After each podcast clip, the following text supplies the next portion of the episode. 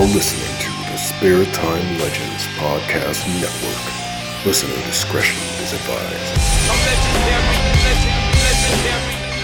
Legendary, legendary, legendary, legendary, Welcome to Get Geeked. Brought to you by GeekFest and Sin City Comics.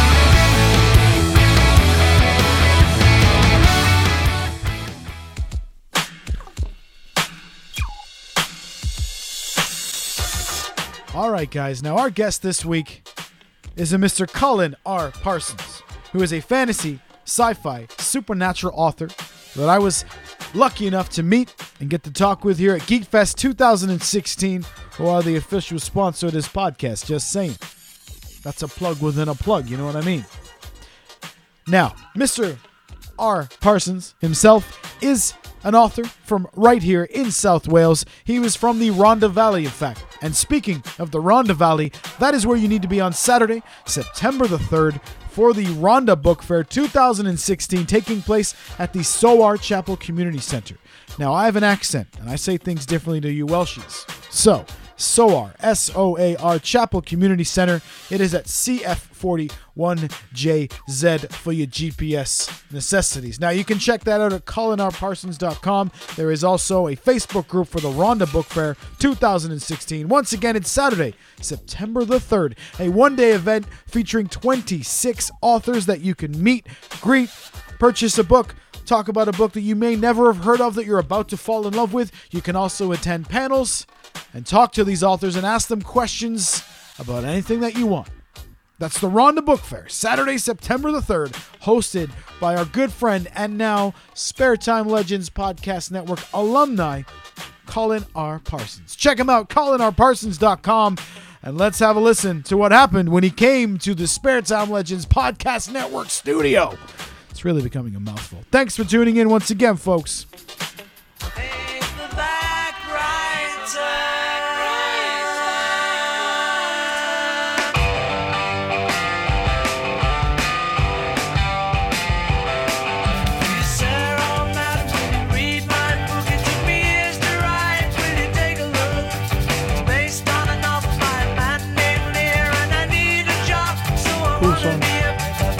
Perfect song. Perfect, if I do say so myself. Welcome, ladies and gentlemen, to another brand new edition of Get Geeked. Brought to you, brought to you by the one and only Geek Fest, and of course, Sin City Comics, formerly of Cwmbran, soon to be of Newport, South Wales. But we'll get Shane in here to tell us more about that soon. Welcome back to your favorite Geek Chic and Nerd podcast. Now, many of you know that I also host a podcast called Legend in My Spare Time, which was based on musicians doing things in their spare time.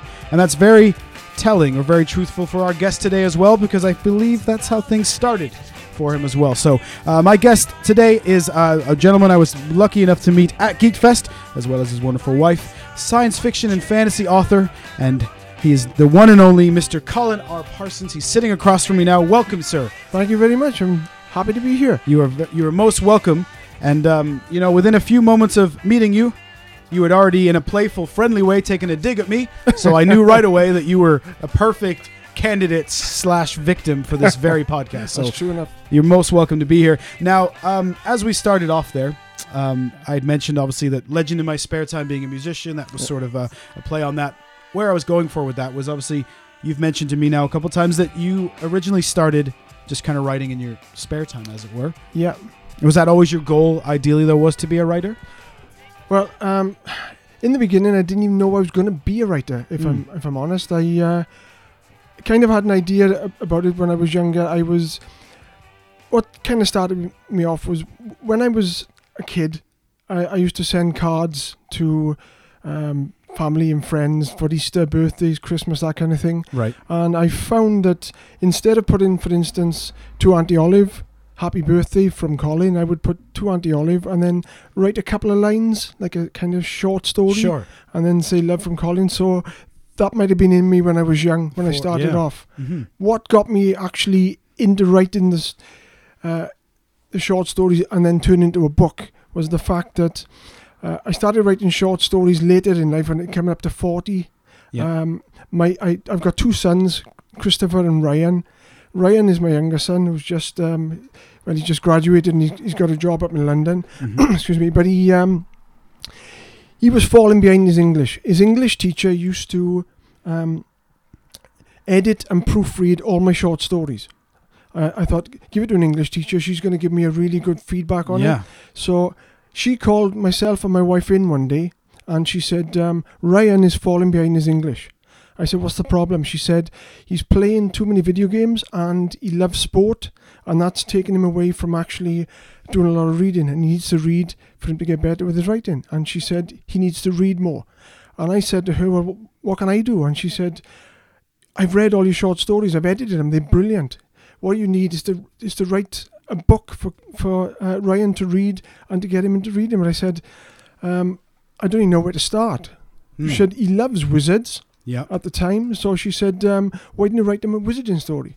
So I, I ended up writing Wizard's Kingdom, which was my first book. All Right. I did was write 10 short stories, but I linked the characters and the plot Yeah. Mhm. and turned each short story into a chapter. right.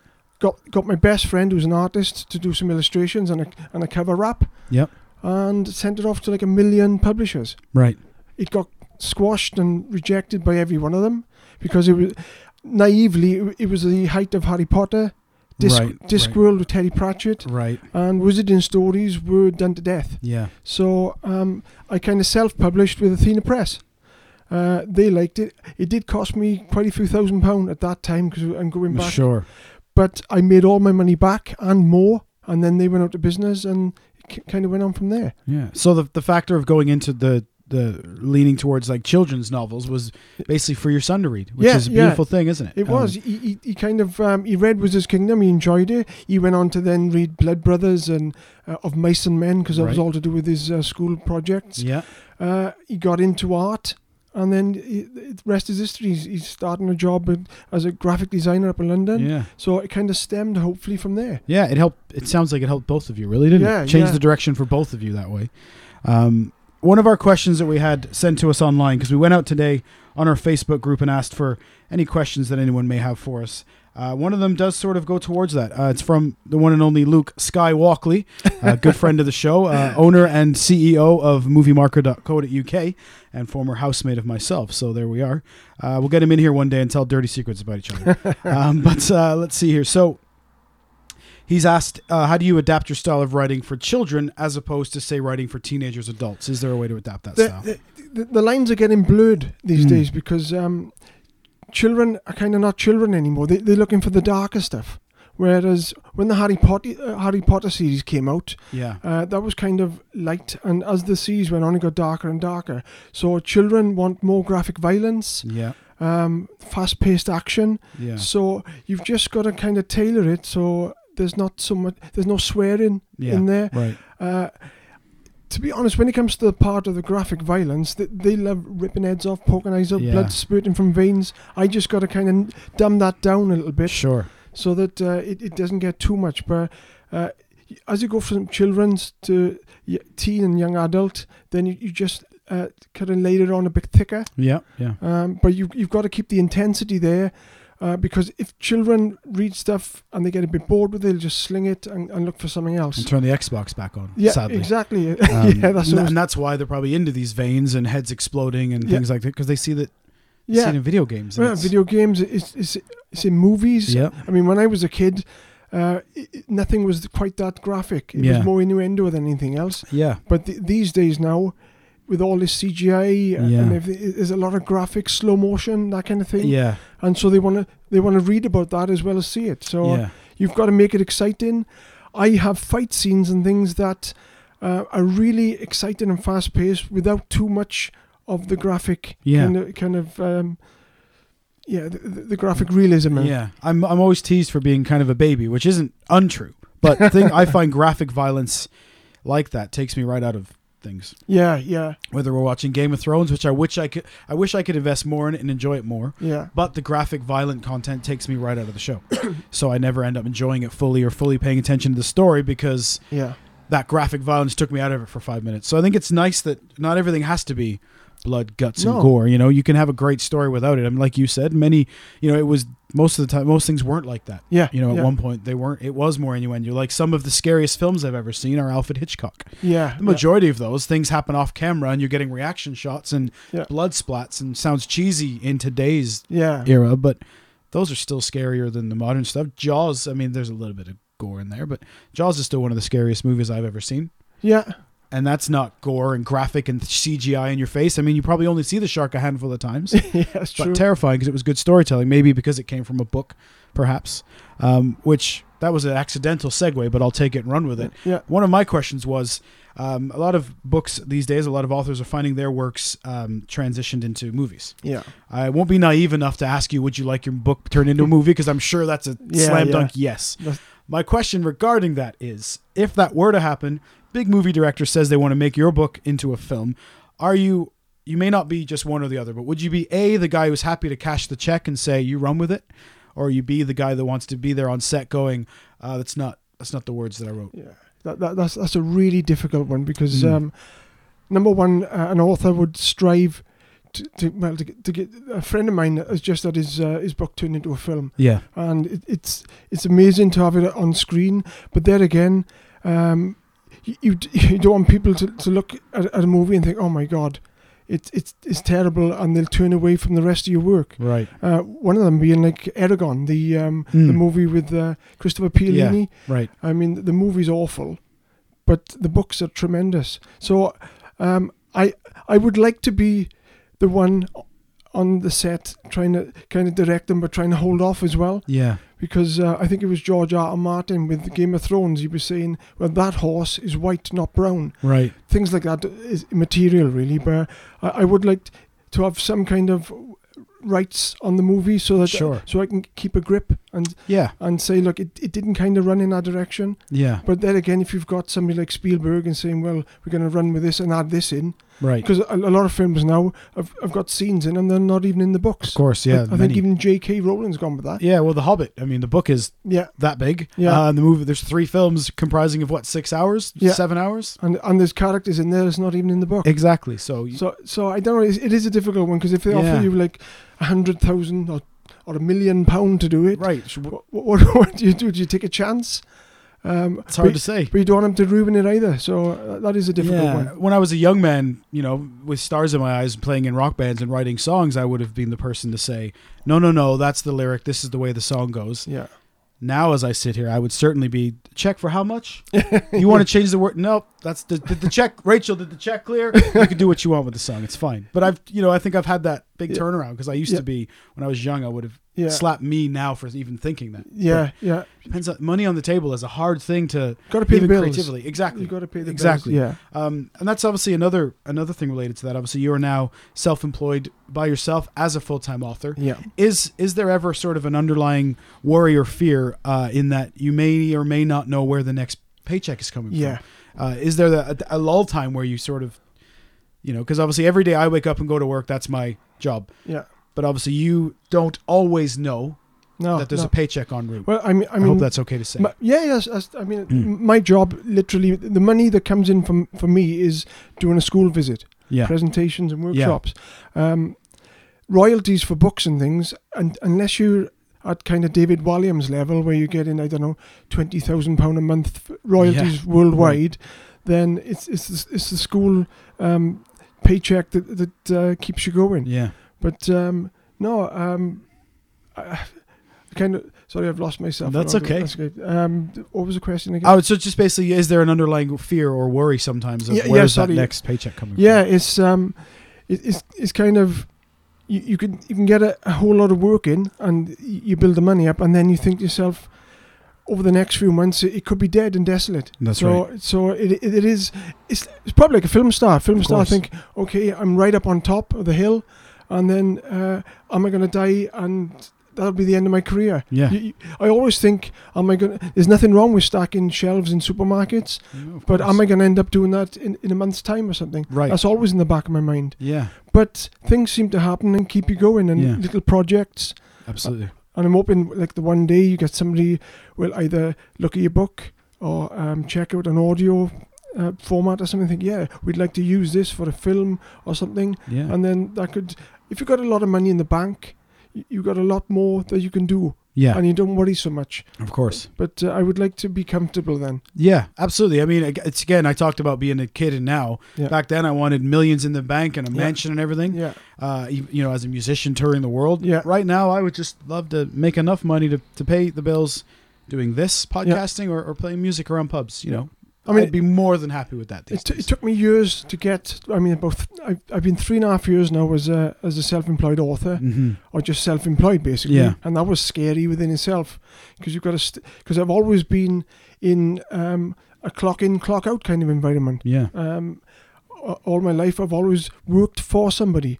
But then w- when you get a chance to step over that line and become uh, kind of self-employed, then all of a sudden you you've got to make sure that you've got an accountant and Mhm. all all this th- this superfluous stuff like uh, public liability insurance and DBS checks and all that kind of thing. Yeah. And you were the one who's looking for the work, whereas before you'd have a paycheck at the end of the Yeah, month. of course. Yeah. So, but I I feel privileged that I'm doing something that I've always wanted to do, Yeah. and I've managed to keep it going even on the lean times. Yeah. So, um, because a lot of people come up to me and say, "Wow, you, you, you're you're a full fledged author," and I think, yeah, I, I do feel privileged, Yeah. but there is always the worry that it's not going to be there next week, Mm. and I, I wonder whether I'm going to end up back, um, struggling to write again and and working somewhere where Right. y- y- you're not happy. Right. Yeah. So th- th- this is something that really is enjoyable. It's Yeah. uh, like I said, like I have a big amount of money, but I'm happy with where I am at the moment. You just got to, and in that case, you have to just enjoy the ride, don't you? You're having the time of your life now, living the dream. Yeah. You just have to enjoy it, embrace it for all that it is, because like anything in life, I mean, it's like anyone. You could Yeah. walk out tomorrow and you know, Yeah. bus. You, Yeah. you have to enjoy every day as much as you can. Well- and that's been a struggle for me in the past as well. But it is much easier once you have something to retire to or something else to look back on and focus on, like writing or music or well, creating. Well, what I like about it is, is um, because I do school visits, I call the shots. yeah, When I actually walk into somewhere and say, well, I need that there, that there, I'm going to run this at this time. yeah, Whereas before it was, I'd clock in and somebody say, well, you're there today, or you moved, you're there today, we're not happy with your work. But with the job I'm doing now, without blowing my own trumpet, I've got really good at doing it. Mhm. And I've evolved. hmm Made a lot of mistakes in the beginning, but my presentations have gotten more natural. hmm Um, and my workshops are more enjoyed by the school children that I, that I, I do the workshops Yeah. with. So they're building up stories. So I work with uh, what's called um, able writers and reluctant writers. And I enjoy it and they enjoy building the stories up. So at the end of the day, they've got a story finished. And the reluctant writers uh, feel more confident in themselves because they, they've made a story up as well yeah. which is um, I feel at the end of the day it might sound a little bit sugary, but I, I feel good about myself. Yeah, of course, and that's that's a beautiful way to you know when you do feel good about yourself that way. It's it's not something everybody always gets to embrace, No. but it is a great thing when you've done well, Yeah. you've worked hard, you've accomplished your own goals. Yeah, No one stood in your way. No one, you know, uh, not in an egotistical way towards you. No one helped you. No one no, did no. it for you. You did it for yourself. Yeah. With the support of your family. Yeah. And it must, you know, it's an unbelievable feeling to do that. I mean, on a on a smaller scale, even doing a podcast, it Yeah. Was 2008 when I said I want to do a podcast. Yeah. And some of my friends were like, "What the hell is a podcast?" Yeah, you know so but from there you know I, I like you said i call the shots i decide what sound clip goes where and yeah, what song goes where and what the episodes are called. And that's my own little universe as it were where i get to decide no Yeah. i want the title to be this. Yeah, and i want to sit down with this person or that person. And i don't want to sit down with yeah. that person. You know no one specific but i just mean it's, totally it's my little universe as well. Yeah, in an ideal situation this would turn into big money. Yeah, um and you know not even big money like we said comfortable money. Yeah, yeah, um but i'm much ha- I'm, I'm happy with the fact that i get to do it at all. You yeah. know, so The, the the total turning point for me was uh, before I became self-employed as a writer. I I'd been writing these books and they'd been selling well because I, I started off with Borders bookstores and went on Mhm. to Waterstones. But when I was put in front of an audience and standing in front of, firstly, it was 300 children, I kind of went white. My legs my, Yeah. went like jelly and I thought, am I going to get through this? And I thought, once I got through that, I thought, oh, I can deal with an audience. That's But right. It's, it's like getting dropped in the deep end of a pool. Yeah, yeah, You either sink or swim. exactly. I could have turned my back on it, and I thought, no, there's something there, and Yeah. I'm, I'm I enjoy doing it. It scared the hell out of me when I did it, hmm but then once I got over it, I had that warm, fuzzy feeling, Yeah, absolutely. and I went on from there, and it's got better and better. Yeah. Actually. It's you know I worked uh, through school in radio broadcasting. I think it was similar for me because I used to be in the in the basement of my parents' house in Canada, mixing my own little Yeah. tapes and talking into a, a, a cruddy little mic that I had and doing you know a live on the radio, blah blah, you know. And then I get into high school and realize they've got a radio station. And Yeah, I think yeah. for me that was the moment where I went, "Whoa, there's an actual radio station." and again, I thought. That's what I'm supposed to do. I know Yeah. that, but the first chance I had, sitting in front of a mic just like this one, yeah. and everything I went everything just shut down and I thought I can't I can't do this. but I had the same thought of you as part of me wanted to go no forget it. Yeah. The other part of me stayed in that chair and Yeah. then who knows obviously I didn't end up working in it as a career but I got to experience it. I got to do everything that I wanted to do from it Yeah. and I now get to do you know this from that. But it was that moment like you said where you could have run Yeah.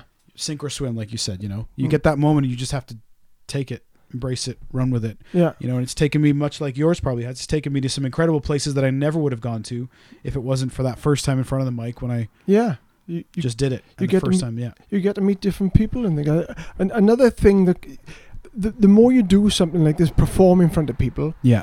i mean besides the writing part of it um, doing schools a strange thing kind of when I, I do a primary school all the children are sitting on the floor and you were standing above them Yeah.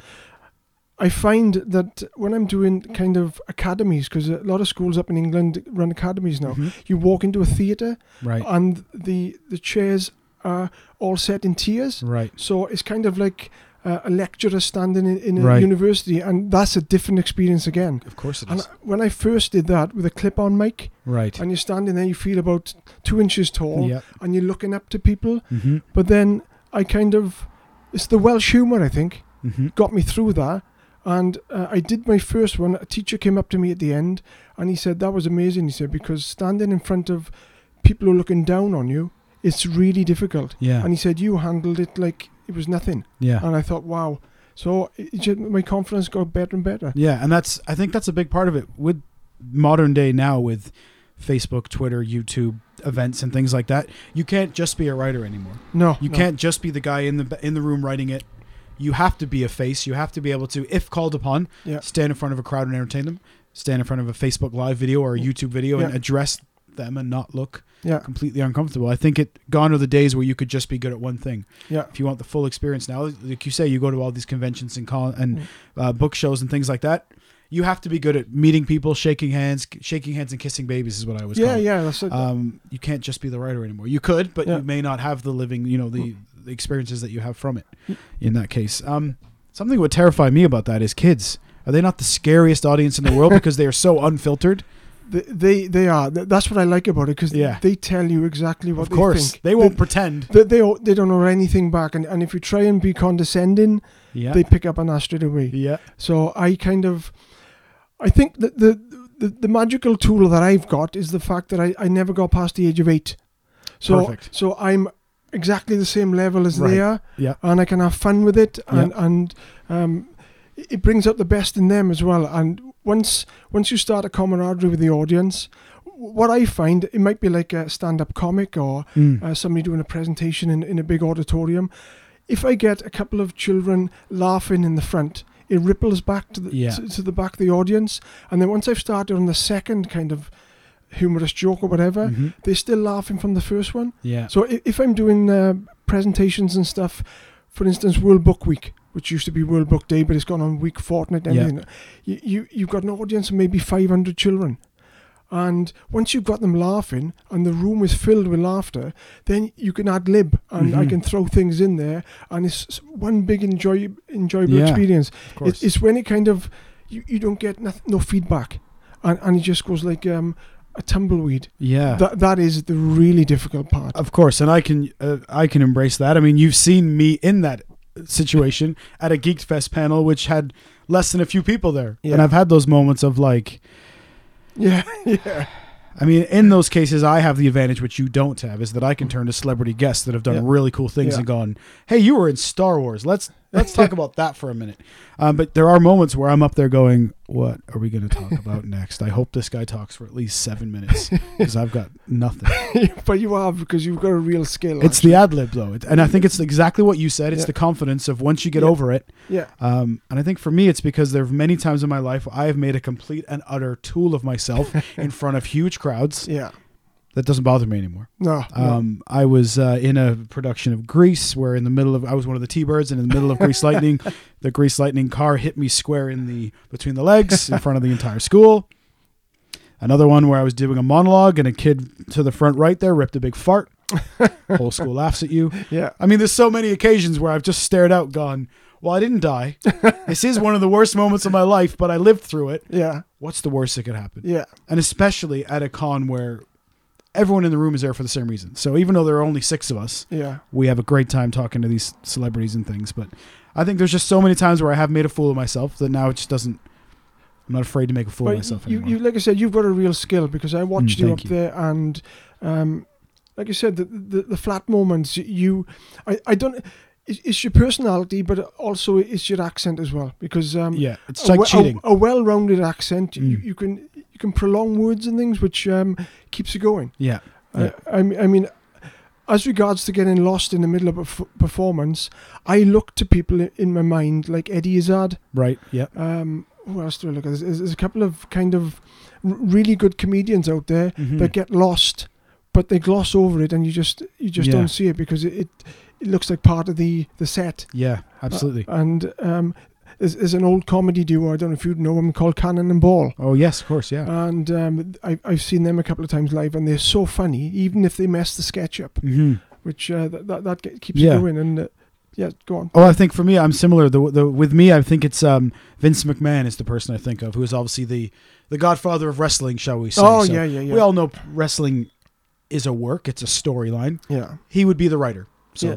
you know he'd be the the J.K. Rowling to the Harry Potter universe. Yeah, That's yeah. just- you know that's a very loose way to explain it. I don't need any wrestling nerds texting me or tweeting me. I know I'm being vague, but you'll get my point. And he always says that because it's live entertainment, there are no mistakes yeah, if you walk in the ring and trip over the bottom rope, you meant to do that. and that's how I try to handle these panels is, hey, we, we planned that, you know, and I don't mean literally, but you just try to roll with it naturally as if that's supposed Um, to happen. I mean, years ago, um, I don't know if anybody remembers Parkinson. Parkinson is uh, like an interview show. Yeah. Yes, yeah. And he had Meg Ryan, the American Mhm. actress, Mhm. and you can watch that on YouTube. It is such a dead interview. Yeah, And no, um, I mean, Michael Parkinson is brilliant at what he does, yeah, and he still couldn't get no life into the interview. So, uh, so sometimes you can't really back in. It's just who you've got with you, yeah. and just hope that it rolls. That's usually when I resort to telling a stupid story about myself and making people get one or two giggles. Then I'm like, okay, we're we're flowing again. Now Yeah. we're back in the room. But but uh, going to uh, the conversation a little bit earlier about Mm. uh, authors who don't want to do all the performance Right, stuff, yeah. I get that a lot when I'm doing I don't know um, perhaps an event or something. They'll come up to me and say, "I want to write a book, but that's Yeah. all I want to do. Right, I, I don't want to do all the social media stuff. right, I don't want to actually meet people right. and put myself out there. You can't these days. You've No. you've got to do everything." You've got to be a bit of a stand-up comic. You've got to be a personality. you have to, yeah. I, I mean, I'm a bit of a dinosaur when it comes to the, the internet. I'm Mm. learning a lot more, but you've uh, you've got to know put a few tweets in there, some Yeah, posts, yeah. some blogging, um, and you've got to meet your audience, and uh, you've got you've got to do kind of I don't know uh, an interview in a library or something, yeah, you have to, yeah. and get get better and better You at just it. have to keep your name out there, keep it fresh. Yeah, Um, you know, even with with podcasting, I find the weeks where I go on Twitter and I am a bit annoying, tweeting Yeah. the episodes out and Mm. Facebooking them out.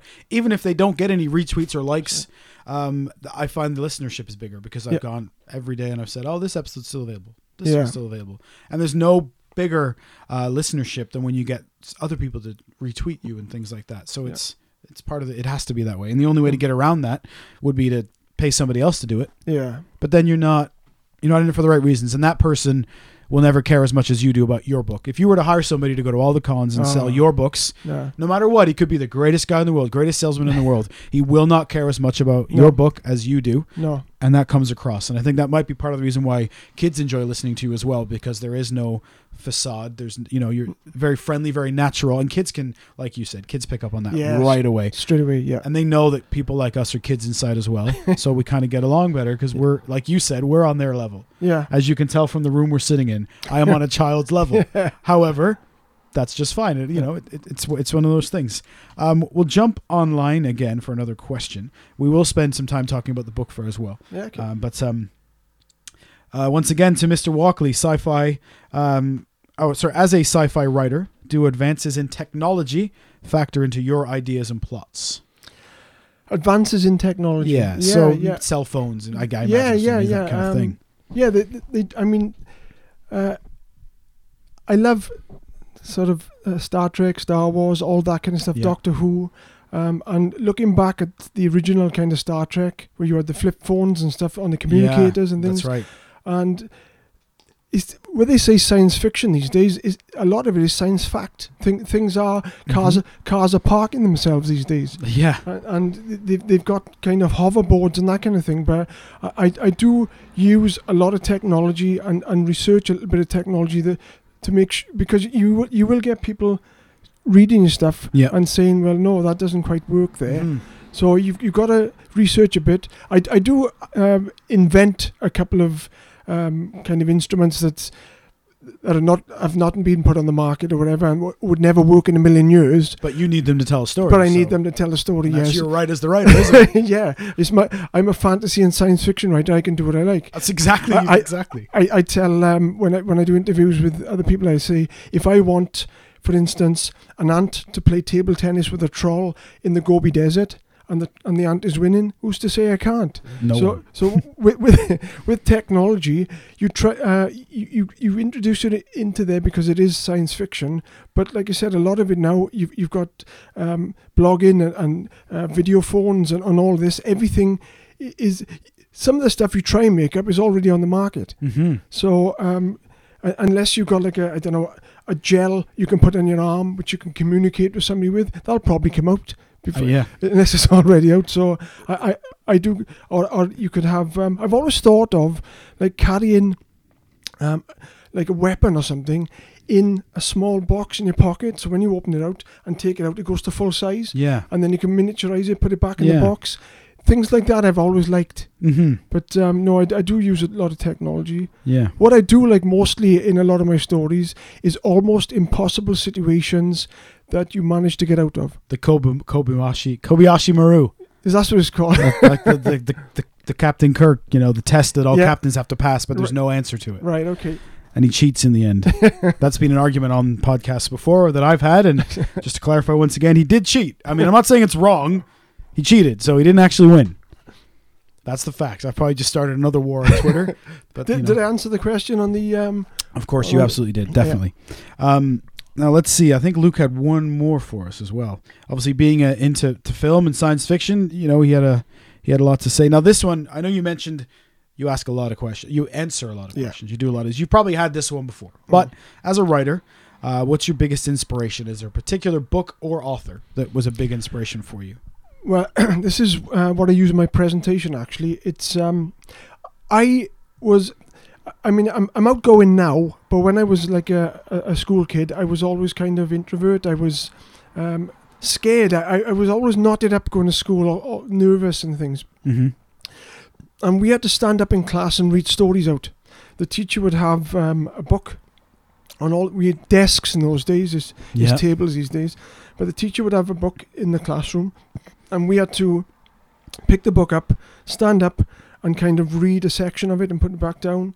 And when you stand up in class, it's like a spotlight goes on you. Yeah. and it doesn't really but you're standing there and it feels like everybody's watching you. Well this is what happened with me. Um, we walked into classroom one day. I, I, I loved writing in english but i hated reading out loud. And the teacher put a book on each of the desks. Uh, we also i said uh, miss what's happening today? She said we're going to be reading from the book. And i was so terrified i Mm. even tried to sit on the desk in the corner where it was kind of a little bit kind of darker because the the light above was kind of dimmer, Right. hoping that the teacher wouldn't pick me out, and the teacher was picking everybody out, so I, I had no chance there. No. But the book we picked up, I started to read it, and then I, I was shaking at first, very nervous, tripped over a lot of words because I, I, I didn't read a lot as a kid until I got into this. Mm. And I started reading it, and I got into the story, and I zoned out of who was in the classroom. It was just me and the author telling the story. And I could remember remember reading this out, and then the teacher telling me to sit down then because somebody else had to get up. Right. And, and the book was The Lion, Witch, and the Wardrobe, Ah, C.S. yeah. Lewis Absolutely. and that's what kind of got me i- into writing stuff Yeah. because you had all these talking animals. It was a different world, That's right. uh, and uh, it's just a wardrobe, a piece of furniture that the go through it, and you you ended up in, in another world, Yeah. Narnia. I even checked behind my wardrobe when I was a kid to see what was behind there, As we all did, dis- and we all got disappointed by that, didn't we? and and that's what kind of um, got me into all this. Yeah. wa- was reading from well, um, C.S. Lewis, H.G. Wells, The Yeah. Time Machine. Yeah. Uh, I, I loved the part of the Morlocks and the Eloi. Uh, that was another scary part, which isn't scary anymore. The original movie, Mm. where, where the, the, the Morlocks who had him underground, Right. uh. George Wells, wasn't it? So, Yeah. uh, how did he get out? Uh, and, and these things were dressed up in the most awful costumes. There was no CGI and stuff then. It was 1960, I think. yeah. And that scared the hell out of me. I thought, how's Mm. he going to get out of this? Yeah. And th- that's what intrigued me to read more. yeah. And that's what got me into the old sci-fi genre, Yeah. I think. I think I used to read a lot of uh, Famous Five. Oh, yeah, yeah. Blyton, Enid and I- I, was, I don't remember which book it was, but I remember one specific one where uh, a crazed criminal had escaped from a local prison, and the five were there, probably on holiday as they usually were. Yeah. But I just remember this, the descript the one, one of them laying in a like a, a a building, hiding from them, glass windows there, and I remember the description of him laying flat on the ground as this criminal or somebody walked by the window. You know, as he lay there and watched, and I still remember being a kid reading it, getting goosebumps, and Yeah. thinking, "He's right beside." But it's just, you can close it; it's gone, but it's Yeah. still like you're so immersed in that that world of that. Uh, BFG was another one as well Yeah. for me. Um, the BFG was again scary moments that weren't scary, but Yeah. for me they were scary because it's giants threatening to eat you. There's a new film coming out. I don't know Yeah. how well you know that's going to do, but it'll never beat my mum reading it to me as a child. yeah. So it's already going to lose there, right? But um, no, that's um. That's Roald Dahl, anyway, isn't it? The, the- Absolutely. The, BFG. What scared me as a kid was uh, the Daleks. Oh yes. And uh, uh, looking at it now, I, they still scare me now, actually, Mm. because they can actually fly now. They couldn't fly when I was That's right. Before you could just run up the stairs and go ah. you can't no, anymore. No, They got little kind of jet rockets or propulsion systems that's right. underneath. Wh- Which they needed. It was pretty ludicrous. They can fly around the universe, but three steps and they're done. yeah. Cooked. We can't go to any planets with stairs. And obviously, they was they were um, thought about as salt and pepper cellars, That's right. so uh, and some plungers and, and whisks and stuff. Mm. But th- they did. They were, you had that one eye. And if, I mean, if you check a bit of mud or something over the eye, they were lost. But it was just that they, they were like inhuman. They were artificial. Yeah. And that, that used to scare the hell out of me. But, uh, Mm. and they went on from there to, uh, what was the name of the robot in, um, uh, it Zorg or Zord? Oh, in yeah. The Day the Earth Stood Still? Yeah, uh, yes. I'm seeing him in my head, It- but it's, it's just standing there Mm. and it's not doing, and then the, the, the visor comes up and they got that light. yeah, It scares the, yeah, really scary. yeah. Not these days. It has to be gore and Go- bodies being ripped apart to Gort be scary. Gore actually was in it. Was it Gort? It might have been Twitter. Once again, once this goes up, Twitter will light up with people telling us this is the answer. I don't know when they'll figure out it's pre-recorded, and they're just like, "This is the answer, you idiot." well, we recorded a week ago, so thanks for that. Um, no, we're just kidding. We love our loyal listeners. Uh, now, for those loyal listeners who are local, there is a great event coming up very soon. We've been talking cons and events and book fairs and things like that. Um, now, ironically, an event that I'm unable to attend. Yeah. Heartbroken. I was. What are the odds that I've got one Saturday in the next like two months that's busy? As you said, you I'm- did that on purpose. Yeah. I went home and I went, Didn't want to come. Rachel, book something for this day. Book immediately, whatever. I don't care what it is. No, we're going to see. Um, it doesn't matter. A musician. It's not going to be as much fun as the book fair. Um, so it's in Rhondda. Yeah, it's in. It's, it's called the Rhondda Book Fair 2016. It's, it's actually kind of the second one. We did one last year, but it, it wasn't well advertised, and not not a lot of people knew about it. Right. Uh, I was in partnership with somebody else, and it didn't kind of work. Mm-hmm. We did get a small footfall, but this year, I'm um, taking it by the scruff of the neck, in the Rhondda we don't do many literature events. Right. um, and we needed some kind of we need people to get back to reading. Doesn't matter. It doesn't have to be kids. It can be adults. It can be Yeah. middle aged. Mhm. And I thought myself, well, I'm, I'm going to carry on with this uh, kind of tradition. And I've put together the Rhondda Book Fair 2016, which is a Facebook page as well. I have got together, besides me, there's 25 authors there. And the, Mhm. the amazing thing about this event is that the authors are not just children's or teen or young adult, they're adult authors who, uh, who write crime fiction, Yeah. poetry, Mhm. um, they write horror. They, they write uh, steampunk, uh, wartime. Eh, There's, there's all kinds of genres going on, and there's uh, some pretty big names as well. I mean, uh, you've got people like Catrin Collier, who's been wr- written 40, 50 books. She- She's a Welsh writer. She's uh, some of her books been turned into films. You've got people like um, Sharon Tregenza. She's an award-winning author. Mhm. You've got what else have you got? I've got a list in front of me here, which I'm not going to relay the lot of them. Got Steve Lockley. Steve Lockley actually wrote a couple of books for Ghost Whisperer, Okay. which is the American series. sure with Jennifer Love Hewitt, That's that's the one. former crush of mine when I was a young man, many moons ago. But, but uh, if you're into history, Mm. we've got historical books there. We've got um, what else We've got? We got uh, chick lit. If you if you if you like. Uh, I don't know, young uh, romance or teen stuff. Mhm. Um, Mhm. uh, sci-fi, fantasy, children's, young children's picture books. Yeah. There are there are 25 authors there besides me. That are, that we're going to be doing author panels. There's Yeah. going to be a day on the 3rd of September where we've got all these authors in one room. Then we're going to be doing author panels, and you can come along because a lot of people pick up a book in a shop or, or a library and they don't get to see the person who's written it unless they're a big name like J.K. Rowling, Mhm. uh, Terry Pratchett, who's no Yeah. longer with us. So you can go up and say, "Wow, this book is amazing. How do you get to do this? But how do you get into it?" Yeah. And the the author panels, you can ask them any questions you want. And I I go to uh, different author events to talk and ask questions to different authors because I'm still learning. hmm Even though I've got uh, eight or nine books out, I'll have about 11 books out by next year. Uh, you're still learning as a writer, and I like to ask. And authors pinch ideas from other authors, or they pinch it from a TV show or, Yeah. or a Mhm. newspaper clipping. So the Rhondda Book Fair is going to have a vast amount of authors to have a brilliant day, and there'll be tea, cake, and coffee as well. We can't argue with that. Tea, cake, and coffee. Uh, so uh, Saturday, September the third, in the Rhondda Valley. What's the venue called? The venue is called Soar Chapel Community Centre. It's in Penygraig, which is in the heart of the Rhondda. Mm-hmm. Uh, it's it's su- such an easy venue to get to. It's got a lovely theatre in there. It's got a big glass panel on the front. Um, I think they actually filmed Stella with uh, Ruth Jones, who, who did the Gavin and Stacey Yeah. thing. She Mhm. did Stella there as well. So if you'd like to come along, you can meet me. I mean, I don't know if that'll do you any good, but uh, and all these other people there, and it should be a really good event. Especially, Yeah. especially, I mean, if the weather's good or not, it's somewhere Mm. to go on a Saturday. Absolutely, and, and be able to shake hands and, and meet people that have created Yeah. these worlds that you know you may be familiar with, or maybe you won't. You might meet a new friend, as in new characters in a new story you never knew existed. I mean, la- Um, last year I went to, um, I think it was last year went to the Hay Festival, which is, I, I mean, this event I'm doing, I'm hoping after a couple of years it'll pick up and it'll get really uh, like a landmark in your diary. But I, I went to see uh, Neil Gaiman last year. Yep. Um, I, I kind of got the tickets. I got to the front of the theatre where he was doing uh, having a Q&A and it was thrilling for me. This guy, this guy was standing in front. He's a legend. That's I mean, I mean, he's done Coraline, he's done Good Omens with Terry Pratchett, he's done Stardust, all these amazing uh, books and films, and I got to have a book signed by him, and I could hear of his life and how he got into it.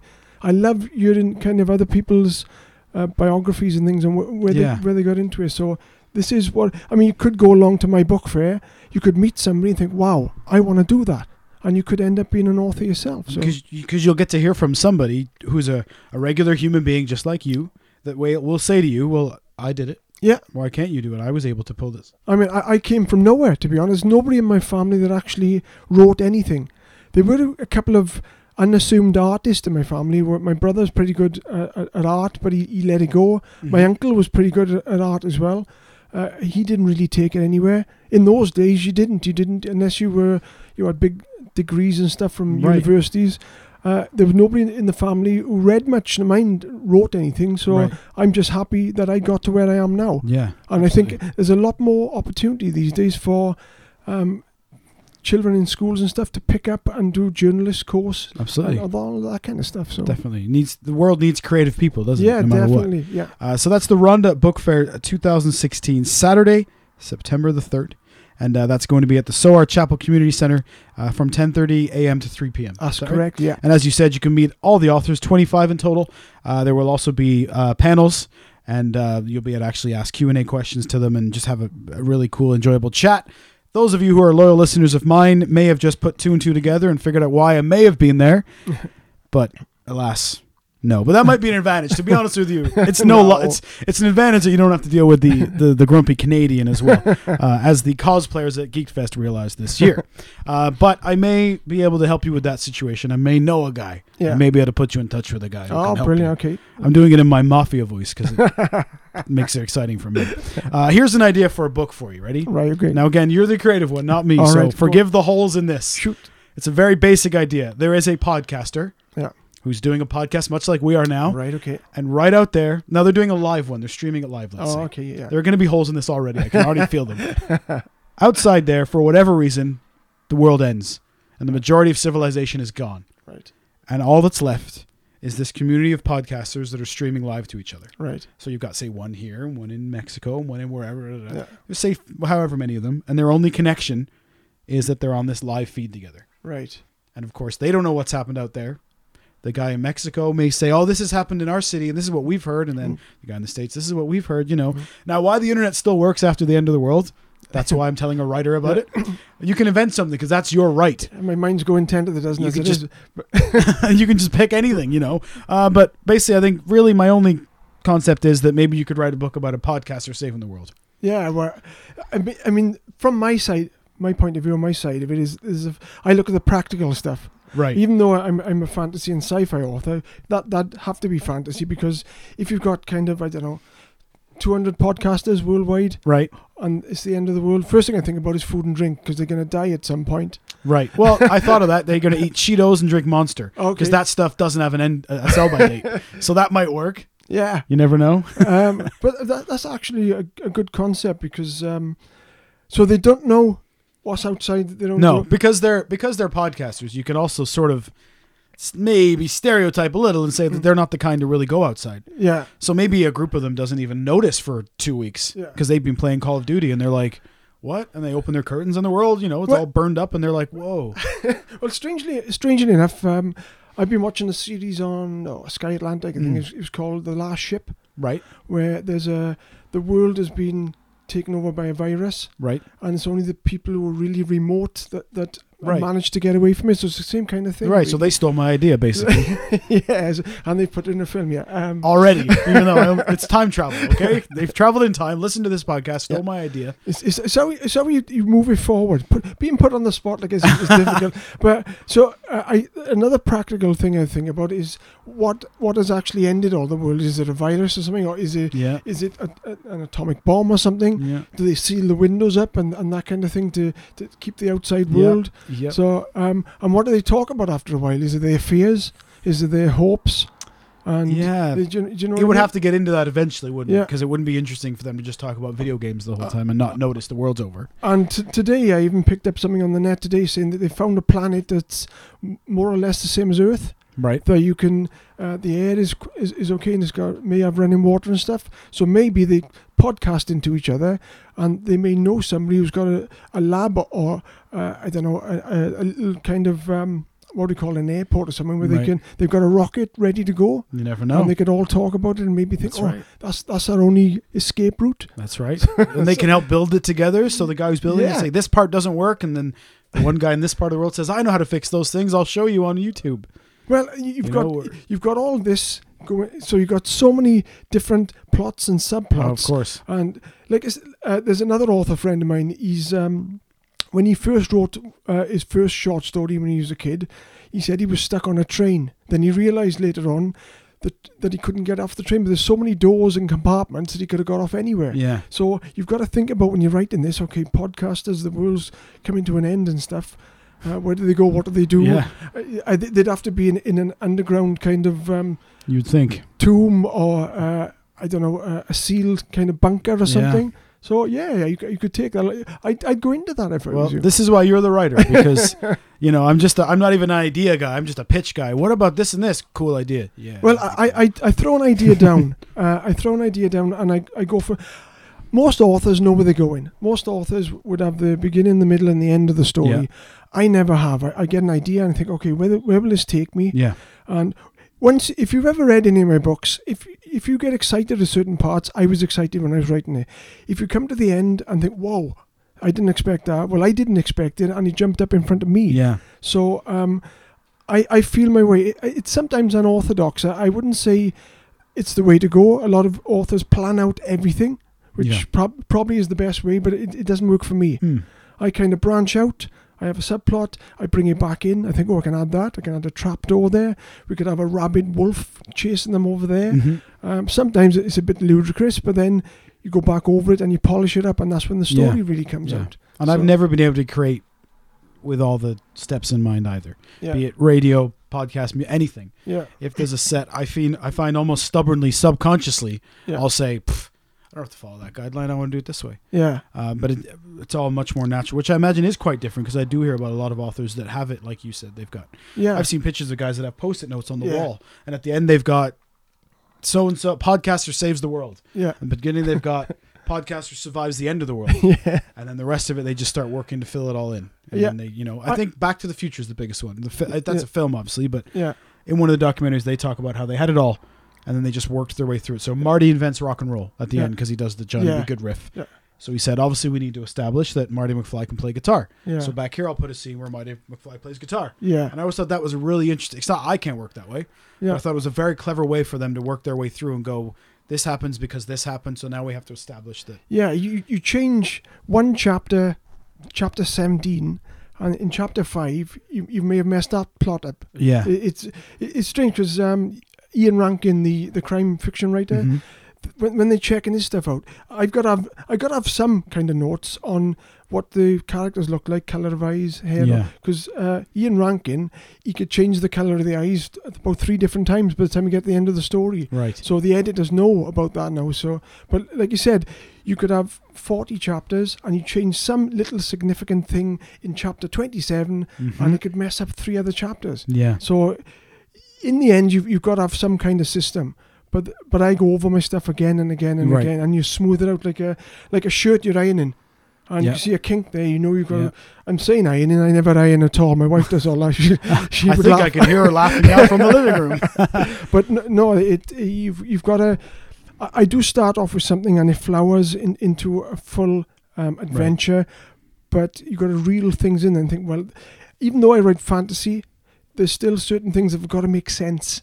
yeah But it's, it's identifying with the characters. A, a lot of people like my stuff because they, they, they I use all my five senses when I'm writing. yeah So um, if they identify with a character who may have uh, run down the street and caught their arm on the wall, then I I put in there what does that feel like? hmm D- Does it burn? Does it throb? yeah yeah What did your face?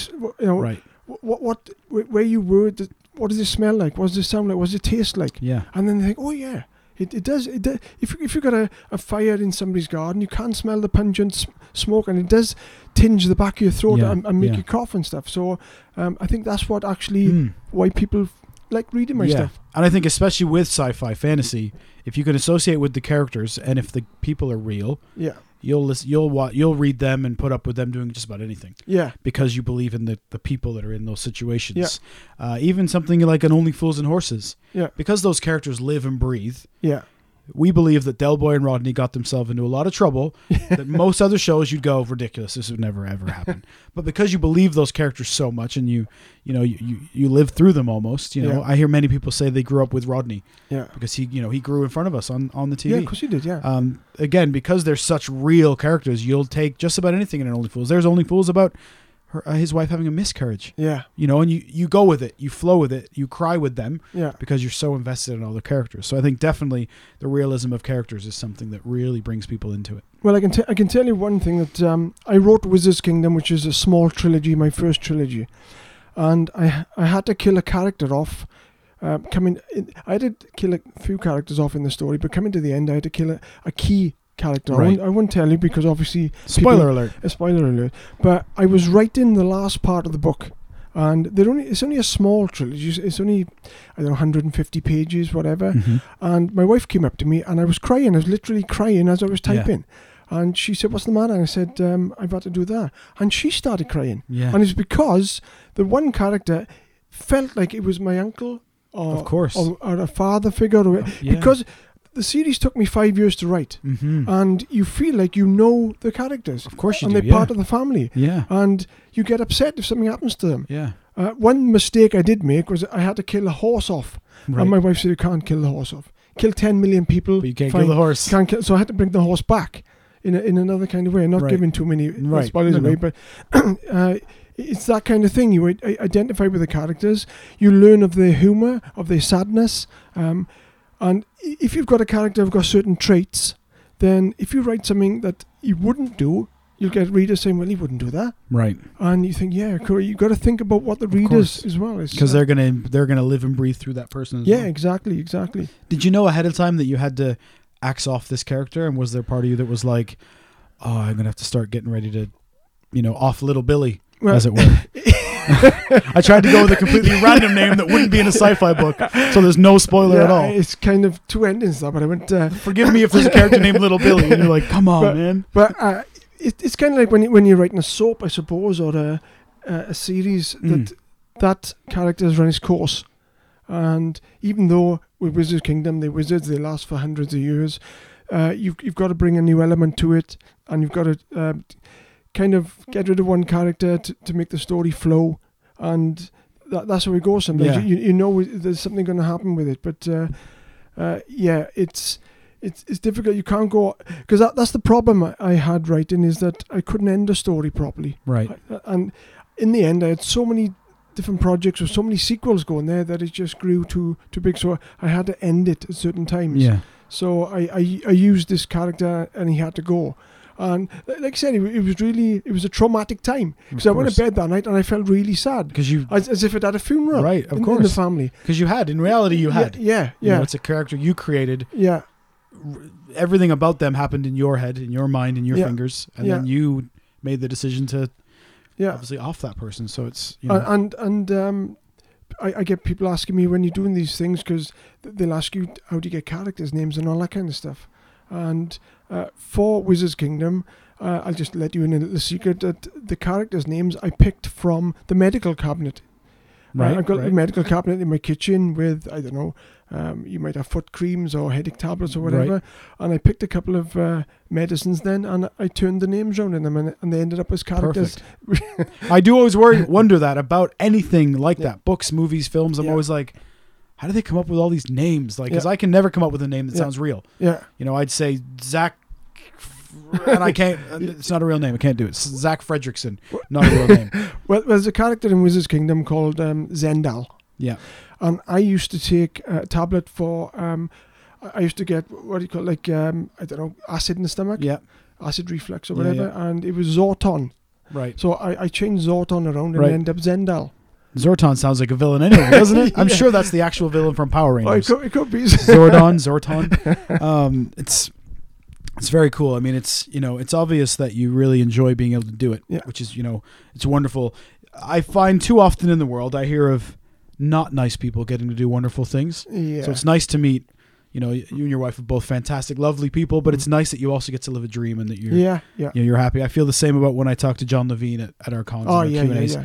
Nice guy. He's a happy man. Like he, he isn't happy all the time. Don't get me wrong. He's an emotional being Yeah, but he's just such a great person and i just want good things to happen for him and you know that sort of thing so it is nice that you know you you know we were able to meet at the con this is the main reason i do them to be honest yeah. there's no egotistical reason i do any of these q and a's and panels other than i love to meet people Yeah. and just you know you can mention you can immediately connect with people as i said at the beginning you took a dig a friendly dig at me within minutes and i thought it's my kind of people yeah. uh, I think we both were actually discussing our wives and how we ended up with them, and then we agreed to no longer pull at that thread because it's just you know the house of cards, as it were. Yeah, Um, it will collapse around you. Absolutely. Now you've almost made your full podcast debut. Right. The time flies by when does. we're having a fun conversation.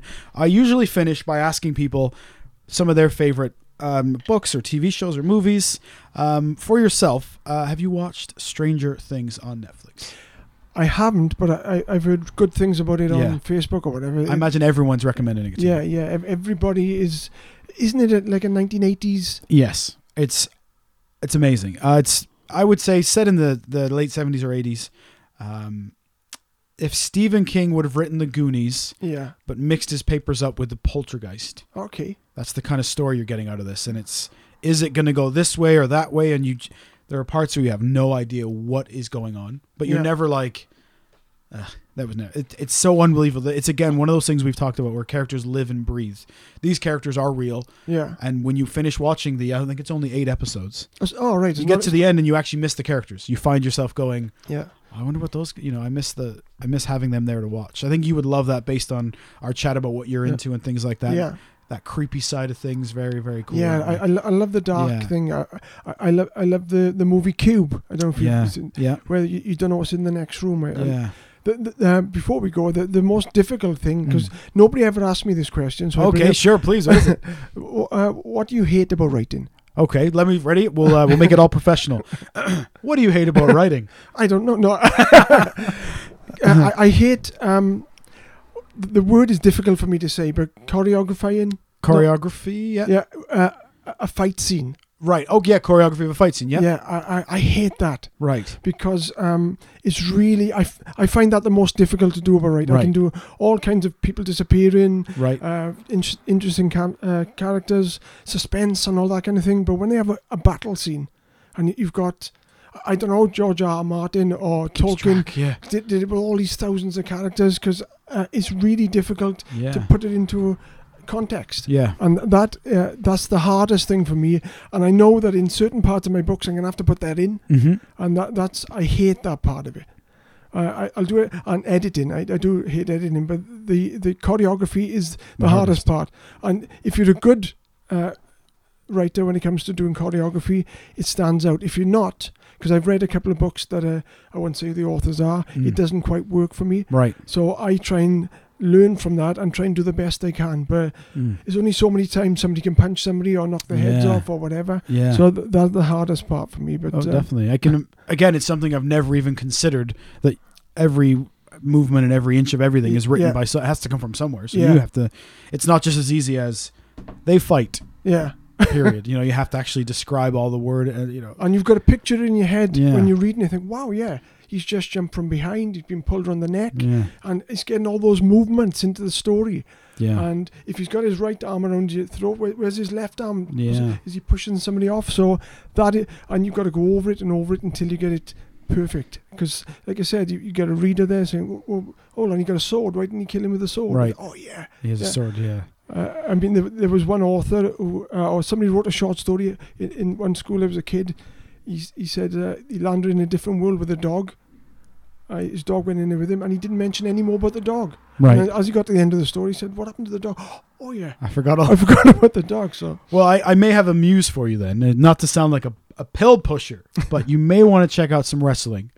Specifically, the Royal Rumble. The Royal Yeah. Rumble is when they take 30 guys and stick them in the ring together. yeah, yeah, So you've got guys everywhere swinging punches and kicking, and it may show you some ways the body. You never Yeah. know. You may look at that and go. So if I read one of your books in the future and go, arm drag, I'm gonna go. He's been watching some wrestling moves. you never well, know. Well, you, you look at Star Wars or whatever when Mm. they got massive fight scenes on. Yeah. When you got the clones or whatever fighting there, Right. and you got all the Jedi and stuff. Somebody must have choreographed that Every and, step. and it must have gone down in diagrams Yeah. and instructions and stuff. So how do you put all that together? You've got to start from scratch and you've got to really build it up, Mind blowing. and that could that could take longer than the actual story. Yeah. Uh, a couple final questions for you then. Do you have a test subject who reads? Just is it the same person that who reads your stuff first? Well, my wife actually, uh, I wouldn't have somebody to read your stuff that you're really friendly with. Right. I'm not saying I'm not friendly with my wife. No, of course. But my I'll, wife- I'll edit that part out. Don't worry. My wife tells it like it is. And um, she used to proofread all my stuff. Uh, I've got another reader now who does exactly the same thing. Right. He, he will take it and he'll say, brilliant story, but. Right. And like my, my wife years ago, she said, I loved that short story before I got into writing the books.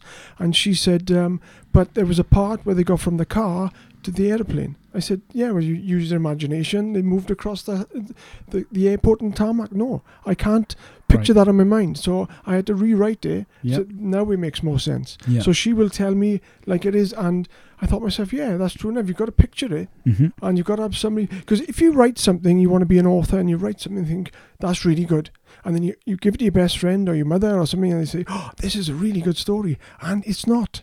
The story could stink, but you need to be told that it does to, to Right. make for you to improve it. You need that loyal friend who will go, Yeah. "This isn't working." You may fall out with them, but uh, because you, when you send your stories off to a publisher, they will tell you like it is when they bring them back. They say, "Okay, we like the story, but that part doesn't work." That, and they will take it apart, and, and you've got to put it back together. and you can't get hurt by that, can you? No, you no, can't you- have thin re- skin. Rejection is the biggest part of being a writer. I have been rejected. I mean, this is a cliche, but uh, I've been rejected loads and loads of times. Yeah. I've got a, a stack of reject letters in the attic now, which I could paste the wall with. Yeah, And it's I don't know if my story wasn't good enough or whether they weren't looking for something that time. yeah. It's so hard to know. But it's uh, and you could go to another author, another publisher, and they could say, "Wow, that's what I'm looking for." That's it's right. like it's like taking your car for an MOT. That's right. You could have um, five different garages, and they give you five different Quotes. yeah ideas. quotes for yeah. Yeah, it's. Mm. Sorry, I've got this frog in my throat Yeah. there. Uh, so yeah, I mean, you, you can't get you can't have a thin skin. You can't get hurt no, by that. no. Was that a learning process for you as well? Was there a point where you were like, "How dare you?" You, you do get kind of hurt. Yeah, because you, you spend your life, well, your your life juice, as it were. It sounds Yeah. gross, but you're pouring yourself into it. yeah, yeah. For then someone then to go, "I don't get it. I don't Yeah. like it is there a part of you that's like, "What do you?" Yeah. What do you mean you don't like it? well, House of Dark. I've got a, a book called House of Dark, Mhm. and um, I sent the manuscript off. Pegasus got hold of it. They they sent it back to me, and they said uh, we we need to elaborate on the characters right at the end. And I, I said, well, the ending I've got, I said I, I thought was was pretty good. It kind of tied it all up in a neat bow. Yeah, but we need to know what happened to them before they sailed off into the sunset. Did, Right. did they gel as friends and stuff? So when I re-looked, I thought "Y- they are right. Yeah. I mean, these people edit all the time, and the the books are up to a certain standard, and the reader's got to understand. You were Mhm. there writing the book, Mm-hmm. but you've got to uh, have other people to give you an angle. I think that book will sell a little bit more if you dig into that character a little bit That's more at the end. Or so I rewrote the end part of it, made it a little bit longer, and they said, "Yeah, this works." And it, Mhm. and I've had people come up to me and say, "Wow, I like the ending," and I thought, well, the original ending I had, perhaps they wouldn't like that. Yeah. So there, there is that creative side to it, which Yeah. um, I don't know what I'd do if I was offered, like we said earlier, a hundred thousand pound for a book, but the editor would completely demolish it, Mm. and they want a different ending, and they want the characters changed. That's got to be hard. But then again, they know what they're doing. Yeah, but is that that's not much different to working a normal job on a, in a factory? Really, is it? I mean, sure, it's complete. It's Yeah, yeah. in one hand, it's completely different, but in the other hand, it isn't because Yeah. if it's, I want you to write about a, a guy named Bill who wears blue shirt. like Bill, don't you? It's exactly the same name again. I think it's just an easy name to go to because I've never known a Bill. So Bill it's or never, Billy, yeah. I'm never going to actually offend anyone or be. but you know, it's if I told you everything about the book and I want this to happen and this to happen and on page seven I want this to happen, Yeah. your job is you're not creating anymore. You're type. You're a typist almost. yeah, yeah. It's kind of ghostwriting in Yeah, you because you're just being told what to Yeah. what to put down on that. Um, well, that's great. So I'm sure you're always asked. I mean, you've given some great advice through the chat here, but any any advice for a writer uh, that, that wants to get into to, to writing, you know, other than I mean, think, I think the obvious advice from, from Hmm. what I would take from that is from your experience is just to do it, to get out there and actually make sure you do it. If if you want to become a writer, uh, you, you've got you've got to have the passion for it. To be honest, because it, you you can't write a book and then you want it to become a, a bestseller, and Mhm. perhaps you want to go on to something else. To me, it's not that you want to be a writer. You, you just want to make a lot of money. Yeah, that's right. You've you've got to you've got to um, write something that you really believe in. Um, you've got to make characters that that, that are really believable. Uh, uh, if if you're that passionate, you, you will you will dedicate yourself to it. I, I mean, they tell me you're supposed to write a thousand words a day, uh, so that it doesn't matter if you're writing rubbish or whatever. I I don't believe in that. I only write when I want to write. Mhm. So, sorry, could you, could you give me the question again? Sorry. Uh, I, the question, advice to new writers and Yeah, people aspiring to writers. Um, if if you, the old cliche, which is right enough to be honest, is you've got to read a lot. Uh, the, the more you read, the more ideas you get, and it doesn't, it doesn't matter what you read, it doesn't matter where you pick up from, but th- that's a big part of it. Mm. Um, th- then, like I said, you've got to spend a lot of time writing the, the story you're writing, but you've got to go over it and over it and Yeah. over it till in the end you detest that story so much you don't want anything to do with it anymore. hmm That is the passionate part that comes into it. Uh, on- once I dig through the layers and get right down to the characters, then that character would, I don't know, lift his eyebrow and you know who the character is. I, I read um, a lot of Derek Landy books, the Mhm. Skullduggery Pleasant series, Right. and that guy is so good at writing that when he's doing a dialogue, you don't even have to have he said, she said. You know who's talking to whom because you can hear the characters in your head. Yeah. But um, if you want to, like I said, if you want to become a full time writer, read a lot. Authors pinch ideas from television series, a sign Yeah. on the road, a newspaper clipping, and you make it your own. You don't plagiarize. You you make your own story out of it. But You soak it up via osmosis almost. yeah, You yeah, get better ideas because Yeah. I find I'm a better podcaster when I listen to a lot of podcasts. Yeah. I'm a better musician when I listen to a lot of music yeah. because you do sort of soak it Well, in. i- if if I haven't read for a couple of days, then I find that my ideas are kind of drying up. Mm-hmm. Um, so I I read different authors to see how they do it. Like I said, you're always learning, you're always evolving. I don't know if that works for like artists and that kind of thing. I imagine it, it must. It- It, it must surely do. does. but but you've got to keep at it and um, whatever you've written write it down leave it and then come back to it tomorrow or next week and you can see all the holes and how badly it's written that's, that's nothing against you Mm-hmm. any writer will write something down today and they look at it uh, tomorrow or next week and it's awful because uh, that sentence doesn't work with that sentence uh, that word uh, doesn't work there it's got to be smoother i mean you, you could write something and think wow i'll put this massive word in there and it sounds really good and Mm. it, it, but it, you could use a simpler word and it could mean just the same thing but the sentence would flow smoother right. Yeah. and if the reader re- reads you a story and is not jerky and is enjoying the flow of the story, then you've done your job. Th- That's why I go over it and over it. And sometimes I'll have a paragraph and I, I read it and I, I leave it and I come back and I'll read it again and I think, that just doesn't sound right. And then uh, perhaps I'll put it away for a while, come back to it and think, "Oh, it's that word. That word doesn't work. Right. You put it in there and it's completely changed it Yeah. and it's more flowing. And the, the best part of becoming a writer is when you get the advanced copies of your book. When they Oh, I come through the door and you open up that little uh, box, cardboard box, and the, the books are there, and you pick it. and think, Wow, I put it six months or a year into that. I did and, this. Yeah, and it's actually here. Yeah. And that's and for me, I mean, I've got I think it's eight books out now, and I'm gonna by next year I'll have about eleven. Each time a new book comes back, wow, I feel exactly the same as as Wizard's Kingdom when that first came out. Yeah. It's still as excited now. Yeah. I think that's part of the advice, then, isn't it? That you have to be excited about. it. You have to love it and enjoy it. Otherwise, you won't put enough Yeah, passion into it. I mean, to this day, I remember the first time ever hearing one of my songs on a college radio station. yeah. I don't mind admitting that I shed a tear because I'm sitting there, and all of a sudden he goes, "And now here's this." The- uh, yeah, and I'm yeah. looking there going, I, "This is yeah, this is us on the radio," and I'm calling people, going, "I'm on the radio." You know, like I don't get that station; it's a college station, but still, it's you know. Yeah. I imagine it's the same as ripping open that box and seeing your book in it, your world, your creations. yeah. Um, are there any ideas as we close off? Any ideas brewing right now that you can Oh. hint at for us? Something that you can, is there something coming next that you can sort of Uh, say and hint at? There isn't. my, is there? my, my, my wife would probably just look and roll her eyes at this point because the problem with me is uh, why I call myself a writer is because I've got what five projects on the go at the Right. moment. Um, I do a lot of school visits and I, I visit a lot of different parts of the country, and I'm actually writing something at the moment called Tram Tram. because Okay. because I, went to I think it was Nottingham and Nottingham got trams everywhere. I thought, wow, uh, there- there's there's been um, you've had planes and you've had trains and different things have happened and Die Hard and all these Mhm. different things. I thought nobody has, has ever done anything on a tram before, so I, I ideas popped into my head, um, and I, I, I'm writing something kind of an adventure on a tram, but it's it's got like a parallel universe in there. There's a lot of action and stuff. Uh, what other projects have I got on the go? I've, I think I've got.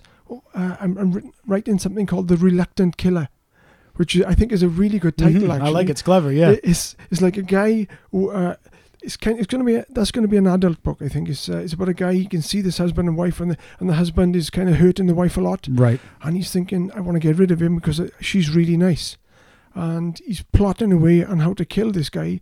But he's not an assassin or anything. He's just an ordinary, ordinary Joe, as Yeah. you call him. Or Bill. Or ordinary Bill, yeah. And he's he's got to work out uh, where this guy goes, his um, his day to day routine, and think, well, like if I kill him there, nobody's going to see us. Yeah. And he, he's building up, the, and he's like, when he gets to the point where he can do it, can he actually do it? Yeah. Because and you know, is he reluctant to do it? Yeah. So I just thought that was a good idea. It's an rather, interesting concept. yeah. definitely. So I don't know where that came in my head. hey, that's just run with it. You Yeah, just take yeah. them and run. Right. It, it reminded me slightly of one of my favorite Alfred Hitchcock uh, presents TV shows about serial killers. I think it was much different, but um, a letter arrives in the post that basically said, "When Bill dies, you'll get a thousand dollars." Yeah, yeah. And the next day he gets cash thousand dollars in the post, and Yeah. he's like, well, "That's cool." Next letter says, "When Joe dies, you're gonna get a thousand dollars." Yeah. And it goes up, and by the end of it, the money is, you know, when this person dies, you'll get a million dollars. Yeah. And he finds himself actually murdering that person. The next day, he gets another letter that says, "How do you like your new job?" Something along those lines, Yeah. where he accidentally fell into being a serial killer Yeah. In that sort of sense. So that was that was what it made him think of. So it is a very very cool Well, concept. I, I read a book oh, a long time ago because a friend of mine told me about it. It's, the author is actually he, he died years ago. He was a comedian, Eric Mhm. Morecambe Wise. Yeah, yeah. And he Bring me sunshine. Yeah, he brought a lot of ki- children's books out, which I didn't Mm. realize. And the the book was called The Reluctant Vampire. He was a vampire. He didn't want to. Uh, didn't want to bite anybody's neck and, and get blood. He wanted a ham sandwich. So That's great. So that might have kind of um, set me off on the reluctant. Maybe, killing. yeah. Interesting. Well, uh, it's been an absolute pleasure to have you uh, here. Thank you as I well for for being kind enough and comfortable enough to come to my home to do this. Oh, it's brilliant. Um, I was glad when, because I obviously, when I meet a new person and want to do a show with them, I put it out there and I say, Skype is a way, face to face is always an option. Yeah. But it's easier for then for me to let that person make the choice. Yeah. I was very glad that you wanted to do it face to face because after doing this for years, Yeah. there's never a better podcast than being able to chat Yeah. with somebody. Delays on Skype and freezes and Yeah. different things. So I was really glad you you you know you want to do it in person. Um, the Rhondda Book Fair is Saturday, September the third. For those of you listening, you know soon and very in relative time. But no matter when you're listening, it is going to be an ongoing event. So whatever year you're listening to this, it's kind of like time travel. you Google Rhondda Book Fair, I'm sure there's one coming up. But Yeah. it is Saturday, September the third. Uh, you can meet many authors. Um, Rhondda Book Fair on Facebook. The book Fair 2016 or Perfect. 2016 is his own official Facebook page, There you go. and all the uh, all the details you need are all on there. And I'd love to see you come along on the day. Absolutely. Now, for uh, finding yourself, uh, you do something very clever, which is you use the same name on everything. You're not, you know, this name on Facebook. I believe you are just Colin R. Parsons on everything. Well, I'm glad you introduced me as Colin R. Parsons because everybody introduced me as Colin Parsons. Well, your book cover says Colin Yeah. R. Parsons. So. Because when I started out, there was another author called Colin Parsons. Ah, well, That's why I put the my middle name in there. there we are. I guess I'm an egomaniac too, and I was like, well, that's what he wrote down as his name, so that's why I'm going to say it. I do on, on Twitter and everything. It's always Colin R. Parsons. Yeah, because you find a lot of guys will be, well, on Facebook I'm this, but Yeah. on Twitter I'm that. yeah. marketing as we've been talking Yeah, about. You just got to stick to one even thing. So Colin R. Parsons will find your Twitter, your Facebook, and your official website as Yeah. well. Dot com. Um, dot com. There's a question I forgot to ask. You have an okay. audiobook made. yeah. Um, I've always found those things fascinating because I love listening to audiobooks. Did you have much involvement in that, or did someone just come to you and say, "We're going to turn it into an audiobook"? Well, I've, actually got three audiobooks. there we go. Wizards, Great. Wizards Kingdom, Yeah. Crank, Crank Tech One, and House of Dark. Um, so I don't know. I, I was on the net one day because uh, normally, if you have, because what I didn't mention earlier is I'm a hybrid author. What I call a hybrid. I'm traditionally published and self. Yeah. Uh, normally, you're either traditionally published and, and do everything um, with a publisher, or a lot of people self-publish these days, Mhm. uh, and they just bring stuff out on their own. But I, I do the two sides of it, and I, I was fishing about on the net one day, and I, I came across a Harry Potter kind of spin-off series, Right. and it was called fan fiction. Yeah. Yeah. And I thought, wow, how are they getting away with this? Because uh, J.K. Rowling would go berserk, but no, she can. She, she said it's fine. Uh, Yeah. So the people who were involved were an audio company. Um, so I I, be, I I looked around for a couple of audio companies, and I th- they were like my stuff, and they wanted to you, put them into audiobooks. So they they got an actor. Yeah. Um, and the fun part is is when they actually send you the tracks Yeah. and to see whether you you uh, you like the person who speaks, the way the way Yeah, his yeah. voice sounds and stuff. yeah. And I really enjoyed that because the very first time, I think it was Wizards Kingdom, um, they sent me all the tracks. I put the headphones on.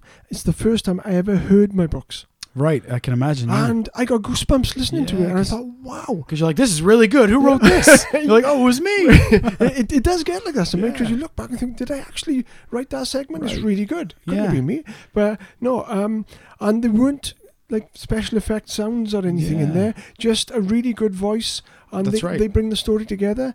And because these days, if you can get your book in paperback and Kindle, and then you can get the audio book to it, there's a big audience, uh, especially Germany. Germany Mm. are huge On for audio. audiobooks. Right. And the next stage then is this uh, the movie thing, Yeah. which everybody's going to Amazon Prime and Yeah, of course. Netflix and all that kind of stuff. So that's what I want now. But audiobooks I love, to be honest. Yeah. Because I, I kind of used to listen to audiobooks when I was a kid. Yeah. Before I started reading, Yeah. which I should have been doing, I used to listen to audio cassettes, Yeah. which was The Time Machine, Mhm. Day of the Triffids, Yep. um, uh, The Lost World, which was like Jurassic Park. Yeah. I still remember borrowing them from the library. Yeah. And they were cassettes and they, Yeah. they get jammed up sometimes. But that, listening to a, if you listen to a voice in the darkness, it opens it all up. It's like watching a 3D television without having it. Yeah. Your yeah. mind takes over, and that's what got me into all Yeah. this. And then the C.S. Lewis thing, reading in class. Yeah, of course, because you have a professional voice reading your words. Yeah. It just gives a oh, whole oh, other. it, it, it's it's amazing when you listen to your own story. Having an advanced copy in your hands is amazing. The next level up is listening to your own story. yeah. Yeah. it's it's something. I, I once had a a pretty prominent radio DJ send me a sounder for one of these shows, like a you know you're listening to blah blah blah. Yeah, yeah. But he did it in such a professional tone. Yeah. And he sa- when I first heard it, I went, "What podcast is that for? That sounds awesome." But it was because he did it on such a professional level that I was Yeah. like, Yeah. "That's unbelievable." Because obviously I can say the name of my podcast, but when a professional says it, you're like. Must be legit. That guy said our name. yeah. So there we are. I'll take the mandatory selfie as we finish up our show here, and uh, there we are. Doesn't matter if I'm in it too much. There we go. Perfect. Uh, any final thoughts? Uh, have you enjoyed your first podcast? I, I've loved it to be honest. This um, I've had this, this fantastic uh, person called Matt who's been asking me all these questions. It's, it's been very friendly. Uh, Excellent. I mean, I, d- I don't know um, what it'd be like doing it actually live if there's more nerves involved, but Maybe. but uh, no, i it's and it's interesting to to have different kind of. Different questions thrown at you instead of the usual. What's your favorite book? Yeah. Uh, what's your favorite character and all these? And I, I, that's what I like about school visits. Sometimes you'll get a child who'll say, and he'll throw a completely different question, yeah. and it's great. You've got to spend time to think about it. Absolutely. But the actual, I mean, the setup we've got here with all these fantastic figurines. Thank you for not saying dolls. Um, um, like I said, they're all um, wrestlers, that kind of thing. That's right. Absolutely. I've, I've got Formula One cars in, in my yeah, room. that's your crutch, isn't that- it? that's That's my- that's your thing. Yeah, crutch. crutch, as in sort of um. Crutch. I thought it said. Yeah, no, no, no, crutch. This is the PG show, please. Oh, and uh, before I forget, because you do a lot of kids shows and, and schools and things like that, if you've joined us today, because you obviously you know our good friend here, um, the other shows on this network may not be suitable for you. Yeah. So I just want to put out there, if you're listening with the kids, we're so glad that you did. Yeah. Please continue to check out his wonderful books. But as far as the other podcasts on this very channel go, Mm. please don't listen to them if you're with the kids. If you're the grown-ups and you want to listen, you please listen. You're most welcome. Yeah. The other shows aren't for kids, so Yeah. I've said it now, and now neither of neither of us gets sued. Exactly. Brilliant. Absolutely.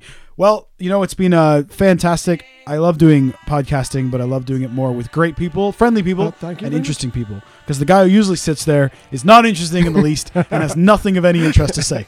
So that's you, JP. If you're listening, just kidding. I love you. And happy birthday today, by the way. Uh, so it's been another edition of Get Geeked, of course, brought to you by Geeked Fest and Sin City Comics, and of course, Rhondda Book Fair, Saturday, September the third.